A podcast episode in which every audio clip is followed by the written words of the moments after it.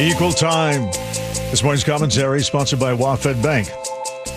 Yesterday, I read the Wall Street Journal editorial endorsing the bipartisan immigration compromise, and right after that, the whole thing fell completely apart. So, I thought it was only fair to give equal time to Senator Ted Cruz, who knew from the start it was going nowhere.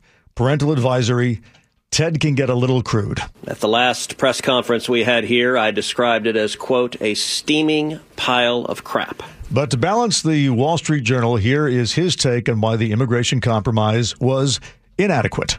Children are being brutalized, women are being sexually assaulted. Over 100,000 people died of overdoses last year. This bill doesn't fix it. Understand this border crisis is deliberate.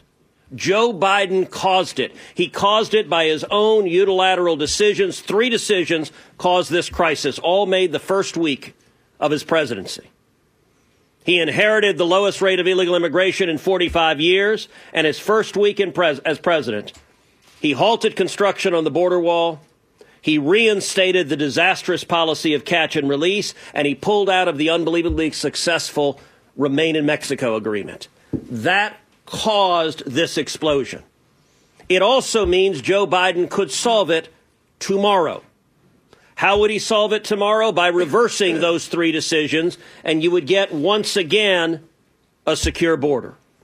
Joe Biden doesn't want to secure the border. Kamala Harris doesn't want to secure the border. Chuck Schumer doesn't want to secure the border. And this bill was designed not to secure the border.